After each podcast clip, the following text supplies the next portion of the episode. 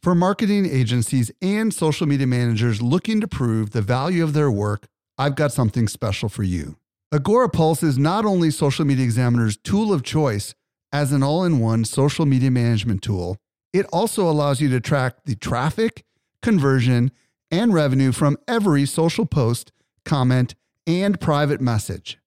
Learn how to prove your social media ROI with a free training or a free trial by visiting agorapulse.com/SME today.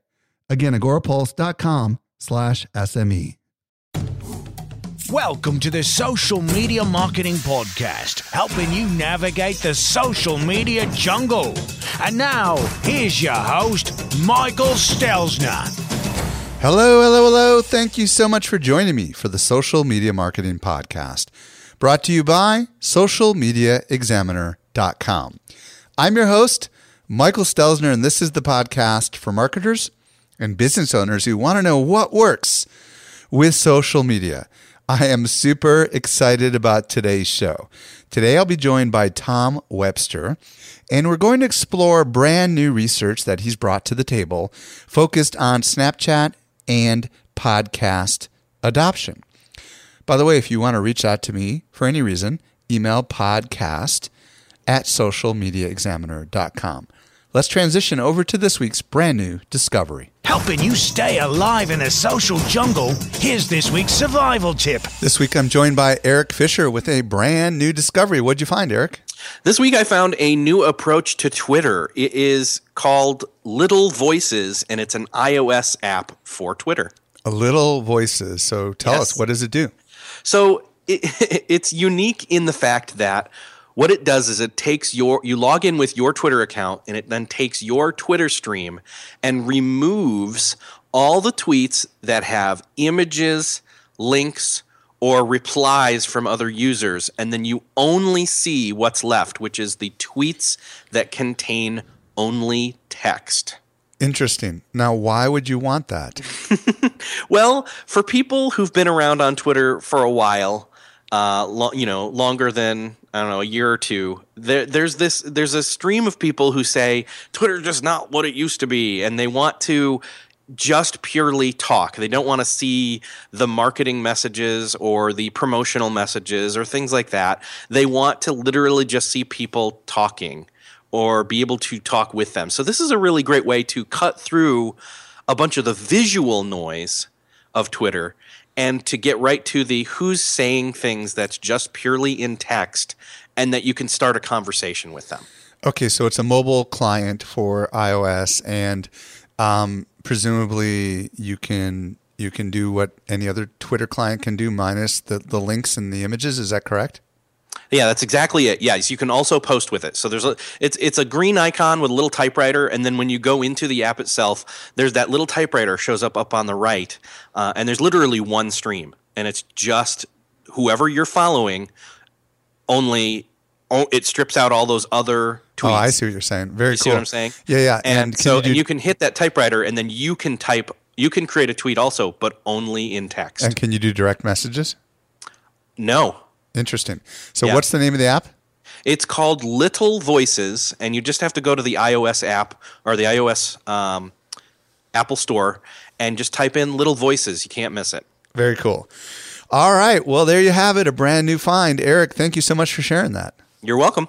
Did you know that we can deliver awesome marketing info directly into your inbox? Simply subscribe to our weekly newsletter that comes out 3 days a week. You won't miss any of the updates going on in the world of social marketing. Visit socialmediaexaminer.com/get updates. Now let's transition over to today's interview with Tom Webster. Helping you simplify your social safari, here's this week's expert guide. I'm very excited to be joined today by Tom Webster. If you don't know who Tom is, he's the Vice President of Strategy and Marketing at Edison Research, and he also is the co-host of the Marketing Companion podcast. Tom is also a specialist in consumer behavior and media consumption. Tom, welcome to the show. Hey, thanks, Mike. Thanks a lot for having me. So today, Tom and I are going to explore a number of trends from Tom's Infinite Dial research study that's been going on, frankly, for years. We're going to take a look at Snapchat, and we're going to take a look at podcasting, whatever else we decide to talk about. So, Tom, before we get started, tell us a little bit about this Infinite Dial study that you've been doing, and maybe just give a little backstory on it. Yeah, sure. So we started doing this research series back in 1998. So it's been going, continuously since then for years and years. It's the longest running study on digital habits and behaviors and consumption that there is out there. So we have these incredible trending graphs for some things that go all the way back to 1998. You wouldn't believe it, but things like internet radio, for example, were able to be measured in real terms way back in 1998. So we've been measuring all kinds of digital behaviors, media consumption patterns in audio, in video, social, mobile for years and years. And I've been involved with the study since 2004. I've been the voice of the study on our annual webinars since 2004. And it's certainly one of the, I think, the finest pieces of work I've ever had the pleasure to be involved with. Well, I'd love to know what the genesis is of the name Infinite Dial, and also maybe a little bit about how you actually conduct the research, because I think people might find that interesting. Yeah, I mean, back in 1998 when the series started, it was really more focused on digital audio. We were trying to capture the patterns of consumption with streaming audio, and you think about today's brands in streaming audio and in digital music, for instance, like Pandora and Spotify. They weren't around then. But there were plenty of others around back then that, Mark Cuban had sold Broadcast.com to Yahoo. There was Net Radio. There was Spinner. There was AOL Radio. There were lots of fledgling brands back then. And we started this as a means to kind of track them and put them in their place in the universe. And gradually over time, as behaviors started to migrate to various media and audio and video became important platforms on the internet, which had heretofore really been a text-driven medium.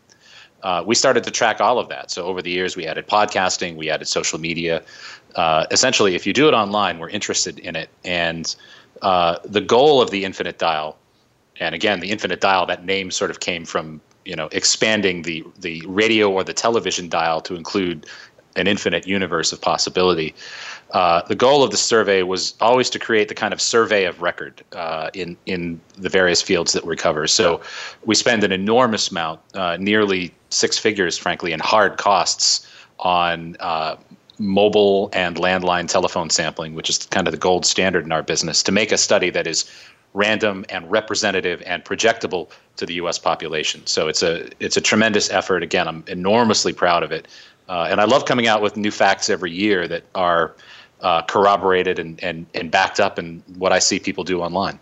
So just to be clear, the way that you guys conduct this study is you actually talk to human beings. This isn't just a survey monkey kind of study like we do. It's more of a, you're asking specific questions over the phone to these people, right? That's right. And in our sample, we have about a little over 40% mobile phone sampling as well. It's the only way to reach everybody is telephone surveying, which is why it's still kind of the gold standard. And the goal of this is what we call probabilistic sampling, which is a long and fancy way of saying if you live in America, you have an equal non-zero chance of being sampled by this study, which is what makes it projectable. So it's basically... It's randomized, so to speak, and you are contacting people all over the country to try to get a representative sample of Americans. Is that kind of what I hear you saying? Yeah, that's exactly right. And the survey is constructed as such that if we see 20% of the sample feeling something in our study, that is projectable to 20% of Americans 12 plus engaging in that behavior. And again, it's no knock on the kind of DIY surveys like you just mentioned. They have different uses. Right.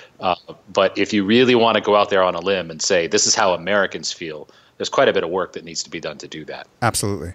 Well, let's start by talking about podcasting. Ever since Serial came out a year and a half ago or so, podcasting has kind of had this massive buzz about it with a lot of these NPR kind of spin-off podcasts doing really super high production. And I guess one of the questions that I've got is the hype matching the actual growth of podcast listenership over the last couple of years? What does your data show us? One of the things I love about doing survey research like this is that although it reflects the current state of America, it typically lags what the cognoscenti or the digerati think. And it can lag it by quite a bit, but if it's a real thing, it eventually gets there. When we started tracking podcasting way back in, I think, 2007, I believe. So we have lots and lots of data on podcasting. 2 years ago, before Serial, we showed that 15% of Americans 12 plus had ever listened to a podcast in the past 12 months. And then now, is that good, by the way, or is that, I mean, just to give some representative, is 15% considered pretty reasonable? I mean, that sounds big. It's huge. I mean, yeah. 15%, we're talking about tens and tens of millions of Americans. It's a 15%, and that had been sort of growing, growing steadily, but not exponentially, up from 9% in 2008. So it had been sort of creeping up from 9%, 11, 12, and so, it plateaued for a little while. And then it went to 15% in 2014, and then Serial came out, and there was enormous advertiser and brand and kind of inside baseball interest in podcasting. And we did see a rise. It went from 15% in 2014 to 17% in 2015. But that's not like, hockey stick growth. Mm-hmm. However, this year in 2016, we saw it jump from 17% last year to 21% this year. That's a 24% increase year over year in the percentage of Americans who've listened to a podcast in the last month. So the Serial effect, it didn't happen immediately, but what it did do is make people a lot more aware that, look, there's all this on-demand content out there. And as mainstream Americans started to bump into it and discover it kind of in their own time, we really saw a surge in consumption over last year. So it's quite a good amount of growth. Do you attribute it just to Serial? Because I heard somewhere recently, and I think it was NPR, or it might have been another one of these national public radio kind of stations, where they came out with a new policy that said that you're not allowed to mention your podcast on the air. I wonder, because traditional radio was starting to freak out a little bit. So I don't know, maybe you have some perspective on this. Is traditional radio, terrestrial radio, seeing a decline? And, or do you think it's possible that a lot of these people that had popular shows on traditional radio have been evangelizing their shows on podcasting? And perhaps that has also had something to do with the growth of podcasting. Well, Michael, that's what we call a compound question in my business. So I'll back it up. Yeah, I'll back it up to the beginning. No, I do not think this is due to Serial. Okay. This kind of increase. I mean, I think Serial had a role in it, and I think what Serial did, however, was bring a number of the chattering classes, let's say, familiar with podcasting. So you had a lot of people writing about podcasting because of the Serial phenomenon. Mm-hmm. You had people writing in mainstream publications. We've had coverage in the New York Times, the Wall Street Journal, and a whole bunch of different publications. And so podcasting, the medium, sort of became known and brought to the fore. But the other thing that's happened, especially since Serial, is there's a lot more mainstream content available on the medium than ever before, right? You look at our clients at Podcast One have shows from people like Shaquille O'Neal. I mean, you could not have imagined Shaquille O'Neal doing a podcast 5 years ago. Mm-hmm. There's a podcast from Shaquille O'Neal today, and that has a tremendous following because he can go out on his social networks and basically promote the fact that he's doing this, and it becomes a more intimate way for his fans to connect with him. So a lot of it is content-driven, I think, as well. In terms of terrestrial radio, what I think is interesting here is that podcasting really rewards original content. And when you look at who is really kind of dominating the charts in podcasts, a lot of it is public media, because public media has for years invested in original content. And I think for terrestrial radio to be able to catch up and compete, you can't really podcast music, or a lawyer will shoot you in the face.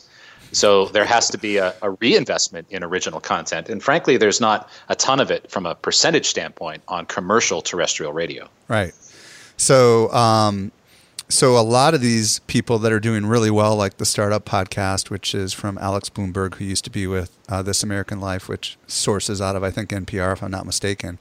A lot of these folks are bringing that journalistic style of podcast content, if you will, of radio content over to podcasting, and people are like going crazy with it. But then you've got all the comedians, right, which are creating original content in long form Do you think that the comedians have a lot to do with this?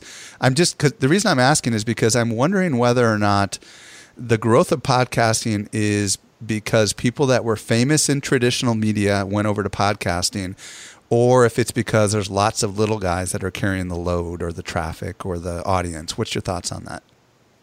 Well, so to date, I think there's been a sort of a hard limiting cap on podcasting. And I'll go back to the comment that you can't podcast licensed music. Essentially, if you podcast licensed music, the various royalty bureaus feel that you're printing a CD. And so they will charge you accordingly, which is a usurious fee. So what you're left with is spoken word content. We know from another research series that we have called Share of Ear that about 20% of content consumed via audio is spoken word, and the other 80% is music. So you're already dealing with that, 1/5 of the available audience, or the available audio hours, I should say, being devoted to spoken word. But in that, you have people that are interested in news, in perspectives, in current events, in comedy, big driver, and in sports as another very big driver. And so those have kind of been, the early wins for podcasting. I know in the early days of podcasting, there were a lot of tech podcasts, and that, I think, represented the available audience, which was the available audience who understood how to download a piece of content, sync it, subscribe to it, and transfer it over to their iPod. Right, like the Leo Laportes, right, of the world. Exactly, yeah. And, the iPod, as we know it, is not necessarily a going concern. But as the friction to consume podcasts has gone away, more mainstream content avenues are available to people, which is why we get podcasts from people like Shaquille O'Neal. We get the extremely popular podcast from Nicole Polizzi, who's the woman formerly known as Snooki, who has a giant social media following. And these are people that weren't listening to podcasts 2 or 3 years ago. But when Nicole tweets, "Hey, I've got a show," she has a potential audience of like 7 million people on social media that just click on the link and listen to it. So content is really driving it. It's interesting. So basically, it sounds like people are being brought into this from other mediums, from people that are social celebrities or influencers. But eventually, I want to get to the role of the car. But before I get to the role of the car, can you tell us what your data shows about how people's listening habits are on podcasts? I think you asked some questions about how often they're listening and perhaps the number of shows. Do you have any data on that? Well, the one thing I can tell you is that when we ask people how they listen to podcasts the most, about 2/3 of them say on a mobile device. And that's had a number of implications. So what the rise of the smartphone and the ability to have, always on ubiquitous broadband and a supercomputer, frankly, in your pocket, has enabled people to listen to content in environments and contexts and at times of day that were heretofore unavailable to them, to be academic about it. So in our Share of Ear series, one of the things that we've shown is the average American listens to about 4 hours of audio every day. And audio is a wonderful companion medium. You can listen to audio while you're doing other things. The podcast listener listens to 6 hours every day. That's an enormous difference. 6 hours every day? 6 hours every day. And the form of content that they listen to the most, it's not the majority, as in not more than 50%, but it is the plurality, as in the largest slice of the pie, is to podcasts. And they're listening to a lot more audio because they're able to listen to a lot more audio. They're able to take programming that is interesting to them. They're able to take it into their car. They're able to take it onto public transportation, to the gym, when they're going out for a walk, when they're doing gardening. And we're seeing those rises and those increases in listening in places where people might not have even listened to audio before. So it's really growing the audio pie. Well, and for the talk shows that are on podcasting, one unique feature of podcasting that would never work with music is the ability to play it at 1.5 times speed and still not have it sound like chipmunks, So for people that want to consume a lot of stuff but don't have as much time, that's kind of a distinctly unique thing on a lot of the podcast players. But the thing I'm curious about is what your thoughts are on cars, because people for the last 3 years have been talking about this car revolution with podcasts, but it doesn't seem like it's yet arrived. I'm curious what your thoughts are with that. Well, I think it's going to get there. And again, you know, let's do a little math here. As I mentioned, 80% of the audio we consume is music and 20% is spoken word. And then if you take the percentage of people who can listen to internet audio in their car and apply those same percentages, then yeah, that's going to look smaller in the car, right? You know, if you have 21% of Americans 12 plus saying they listened to a podcast in the last month, the percentage who are going to say that they've listened in a car is going to be quite a bit smaller because they don't have the ability to. But it's getting there. It's absolutely getting there. And one of the most interesting things, I think, about listening to internet audio in the listening to internet audio in the vehicle, that's a behavior that's increased considerably. You know, you have people saying that they're listening to online radio. 21% of people who have driven or ridden in a car in the last month say they've listened to online radio in their car. 21%. That's in the last, basically, currently ever listened to that. And that's not, you know, that's not the percentage of Americans who have some kind of connected dashboard, because that's a lot smaller. Well, I know. I use a cassette tape adapter thing, you know? That's exactly right. You've got a cassette tape adapter. You've got a USB plug. You've got Bluetooth, just an audio patch cord. So people are overcoming friction to be able to consume this content in their car, which is a clear sign of pent-up demand. Mm-hmm. Excellent. Well, where do you see podcast before we transition over to Snapchat, which I definitely want to talk about? What's your thoughts on, I mean, like if we grew 4%, or the equivalent of 20-some% growth over the prior year in podcasting, where do you see it heading into the future? And I know that your job is not to predict the future, but to kind of comment on the current state of things. But what's your thoughts on, you know, I'm sure you've noodled on this a little bit. Where do you see things going? I have. Well, I'm going to say something that I know a lot of the, you know, the OG original gangster podcasters have kind of taken issue with, but I've been covering this space for 11 years. So I'm not a newbie to it either. The name holds it back to a larger audience. Mm. And I think, you know, if you are producing a podcast, then keep calling it a podcast. If you have an audience that is looking for a podcast, then describe it as a podcast. But going forward, I think it's going to be all about the show. Mm-hmm. It's about the show and it's about the program. And if you think about what a podcast really is, it's just on-demand audio. It's just what you want to listen to wherever and whenever you want to listen to. It's not dissimilar from a TiVo. Right, from a TiVo recording things on television that you would like to watch when you want to watch them. But when we record things on the TiVo, we don't call them TiVo casts. Right. We call them a show. And I think podcasting has been kind of a special snowflake for many years, but it should not escape people that just the other day, Audible, the audiobook platform, announced that they were getting into podcasts. But what I would point everybody to is their actual page for the announcement for Audible channels. They don't use the word podcast anywhere. It's all about the show. And I think going forward, the more we stop thinking about podcasting as its own special snowflake, and the more we start thinking about, let's put on a show, let's put on a great show, let's find the people who want to hear this show and let's promote this show, I think the better off the entire medium is going to be. I'm with you 100%. I've been using words like talk and show for a long time because I think, and even when I launched Social Media Examiner, I called it an online magazine because people didn't exactly understand what a blog was. So yeah. I think it's important to understand that a lot of people may not know the inside baseball vernacular, and I think you've keyed onto something very important. Well, let's transition, Tom, over to Snapchat.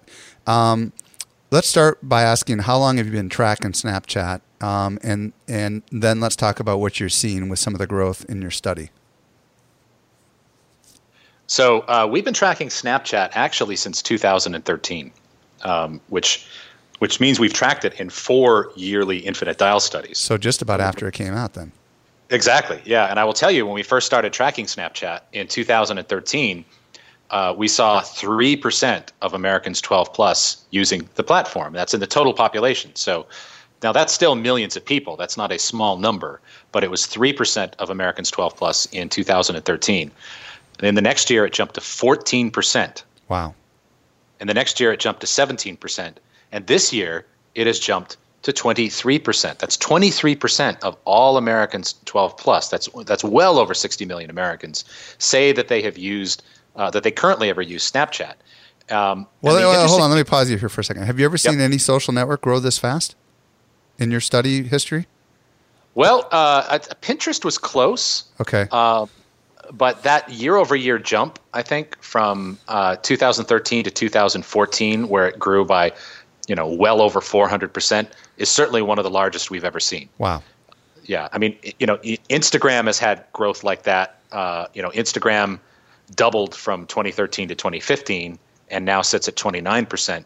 But, Pinterest in those 4 years, Snapchat in those 4 years, to have gone from 3% to 23% is incredible, incredible growth. Wow. Why do you think it's grown as fast as it has? And I know that you probably have some data about who is using Snapchat from your study, so I'd love to dig into either one of those questions. Well, it's a wise question, Michael, because they are entirely related. And what you have seen, ever since we've been tracking Facebook, we've been tracking Facebook for years and years and years, and it's been the number one platform every year that we tracked it, and it is in fact the number one platform this year as well. And I want to just linger on this number for a moment before we press on to Snapchat. 64% of all Americans 12 plus say they use Facebook. That's almost 2/3 of Americans use a single brand, not a medium, but a single brand. I mean, imagine any brand with that kind of usage. So Facebook is a brand like we've never seen before. So Zuckerberg was smart not to sell, wasn't he? Facebook is kind of eating the internet. He was very smart not to sell. Yeah. And his smartest purchase was the number 2 social network, which is Instagram at 29% of Americans 12 plus. So, he bought the right adjunct to the platform. Well, he tried to buy Snapchat too, didn't he? He whiffed on Snapchat, and I'll tell you what he missed by not being able to buy Snapchat. It's not just the raw numbers; it's who those numbers are. And here's, I think, one of the biggest findings from the Infinite Dial. When we looked at the total population, we see Snapchat in fourth. But when you look at 12 to 24, and that's going to include a couple of preteens and teenagers and young adults and so on, Snapchat is the number one social platform. This is the first time in the history of the Infinite Dial that we have seen Facebook not be number one in any demographic. Snapchat is used by 72% of 12 to 24s, Facebook by 68%. Jeez, so that's nuts. It's groundbreaking. Yeah, I mean, Snapchat's penetration with young adults is bazonkers, to use a technical term. So what Facebook missed by not buying them was a targeted audience that they may have difficulty reaching going forward. As you look at how 12 to 24s and how teenagers are using social media, those patterns are changing. They're using Snapchat a lot more, and that's taking time away from their usage of Facebook. So it's not that they missed any kind of technical capability or they missed the ability to send ephemeral messages or short videos. What they're missing is a chunk of audience that, frankly, may have, you can't sort of teach people all over again to develop a new habit necessarily. So if they're stuck with Snapchat, there's no telling where they'll go after that, and they may certainly not go back to Facebook. Well, let me ask you this question. Is the overwhelming use of Snapchat in the younger demographic counterbalancing a lack of use in the older demographic? I'm curious what your thoughts are on the folks that are over the age of 24. Do you have data showing they also are using it or they're not using it? Well, I wouldn't stick a nail in the coffin of Facebook by any stretch of the imagination. And I will give you a question that we ask that, frankly, I haven't seen in print in any other survey research. We don't just ask people which platforms they use. We also ask them to indicate which social media brand they use the most often. Mm. And in 2015, last year, 65% of social media users, which is well over 70% of the country now, say that 65% of social media users say Facebook is the platform they use the most often. This year, it's 61%. So on the one hand, it has decreased by 4 percentage points. On the other hand, it's 61%. Yeah, right. It's an enormous number. The only thing that has shifted, Twitter is about the same year over year. Pinterest is about the same year over year, as is LinkedIn. The only thing that shifted in that pie chart is Snapchat, which went from 4% of Americans saying they use it most often last year to 8% this year. So double the number of Americans say Snapchat is the one they use most often. And I think, again, what should be alarming here to Facebook, even though they continue to have a majority, is that when you look at 12 to 24, the percentage of 12 to 24s who say Facebook is what they use most often is 32%. So it's about half of what it is with the total population. And Snapchat grew from 15 to 26. So Snapchat, at least with 12 to 24s, is kind of eating Facebook. So is it safe to assume, I hear a lot of people say that Snapchat is for young people and Facebook is for old people. Does your data kind of affirm that? I think what my data affirms is that Snapchat is for young people. Facebook is for everybody. I see what you're saying. Yeah. Now, I think if I'm not mistaken, you showed kind of the behavioral patterns of people that are snapping. Did you study that? I thought I saw something in your report that talked about how often they were on Snapchat. Do you have any of that kind of data handy or no? We haven't released that data yet. I mean, okay. we do have data on the social media brand that people use several times a day. And yeah, that was it. So are they using Snapchat multiple times a day? Do you recall that or do you have that data? I do. Yeah, I do. So this, again, I think is a data point worth lingering on. So when you this is with the total population 12 plus. So again, we're looking at the entire population of the U.S. 12 plus. We asked people which social media brands they use several times per day. And that's really habitual use. Number one was Facebook at 35%. So that's, over half of Facebook users tell us they use it several times per day. That's incredible. Right. Tied for second are Snapchat and Instagram. Not Twitter, not LinkedIn, not a number of other platforms, but Snapchat and Instagram are both tied at 12%. So, Snapchat is, maybe the most incredible growth story that we've seen in this series since we've been tracking social media. Well, and I'm just going to give some of my non-scientific analysis on what I'm seeing with Snapchat.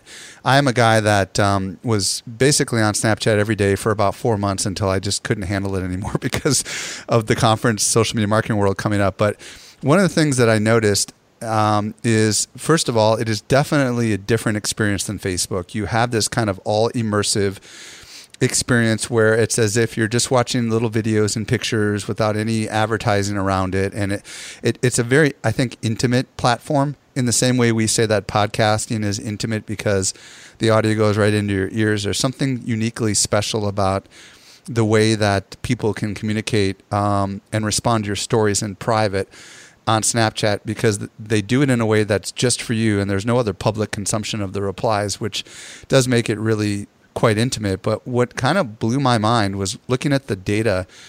I think it was in February of 2015, they had 2 billion video views per day. And they just announced recently that in February of 2016, they were up to 8 billion video views per day. And these are 10-second video views. And I don't know exactly how many people on the platform. I think it's 100 to 200 million. But that is a heck of a lot of consumption that's happening on Snapchat.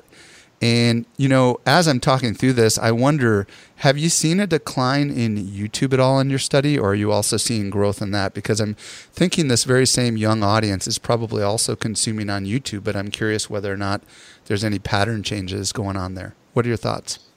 Yeah, YouTube, especially with young Americans, continues to go through the roof. In fact, YouTube is currently the leading platform for music discovery. And I'm talking about, you throw in AM/FM radio, Pandora, Spotify, YouTube is number one. So YouTube continues to grow considerably. But I want to go back to something that you said just before that, which I think is very smart and is worth expanding on a little bit, and that's this. If you think about Snapchat, which is not necessarily an ad-friendly medium, I think we can agree on that. Yep. It's not an advertiser-friendly medium. We're talking about podcasts, which again, right now, is an ad environment where people may have 2 or 3 sponsorships, a pre-roll, possibly a mid-roll. And then you have the enormous numbers of Americans who are listening to internet radio, Pandora in particular, where they're also treated to an environment where there are only 3 or 4 spots in an hour. And all of that is shaking to the core the foundations of what I would call the ad bargain. The ad bargain is the deal we make with our attention for traditional mass media, which says this: I will give you my attention for X number of minutes of commercials in exchange for free content that I like. We make the ad bargain with TV. We make the ad bargain with radio. We make the ad bargain to some extent in print. The ad bargain is being shaken to its core by all of these various media that are coming at us that are intimate, and that's a great word that I think is worth repeating here. They're intimate. They're not great environments for lots of commercials. They are great environments for sparse, targeted, intimate messages, which could end up being enormously powerful. But as things like the penetration of Pandora and podcasting and Snapchat continue to proliferate, that ad bargain is not such a bargain anymore. And that means that people who do make their livelihood on the ad bargain have to start to reevaluate what's the value here, what's the trade-off. And I think that's a profound implication. Well, do you think, Tom, that it's, look, Snapchat is coming up on 4 years and podcasting has been around for 10 or 11 years. Do you think it's too late to the marketers that are listening right now to get involved with podcasting or to get involved with Snapchat? Or do you think we still have a long road ahead of us and there's incredible opportunity? I'm curious what you think. I think there's an incredibly long road ahead of us. I don't think it's too involved. I mean, Snapchat is a particular brand, and I'm not the type to sort of advocate a particular brand strategy, right? I think, you know, there may have been brand strategies for, you know, MySpace and Friendster, and you have to be sort of nimble about that sort of thing. And I'm not saying Snapchat is going to join those ranks. In fact, I think they have enough traction that sort of puts the lie to that. But for podcasting in particular, I think the opportunity here for brands is to look at the audience that podcasts aren't reaching, not to focus on the audience that podcasts are reaching, because the audience that podcasts are reaching is, you know, it is while it is a significant audience, it is a portion of the American public that is a bit more affluent, a bit more ahead of the curve, a bit better educated. But the percentage of Americans who like quality shows and enjoy good programming is far bigger. And so I think the opportunity for brands is to do the next thing. It's to do the thing that gives them access to a greater portion of the population, to put out great programming.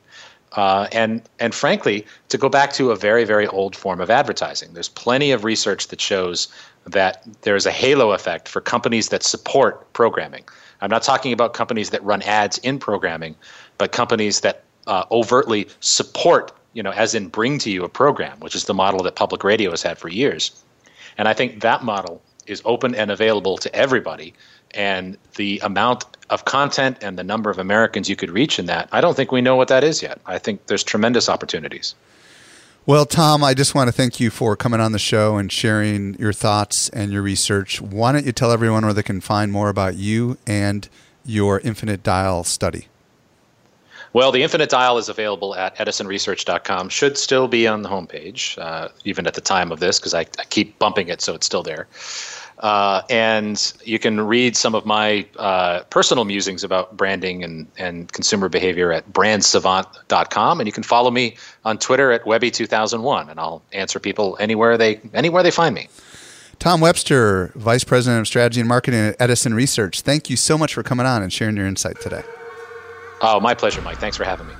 Well, I hope you got a lot out of today's episode. If there was anything that we mentioned that you just missed, well, don't worry. We take all the notes for you.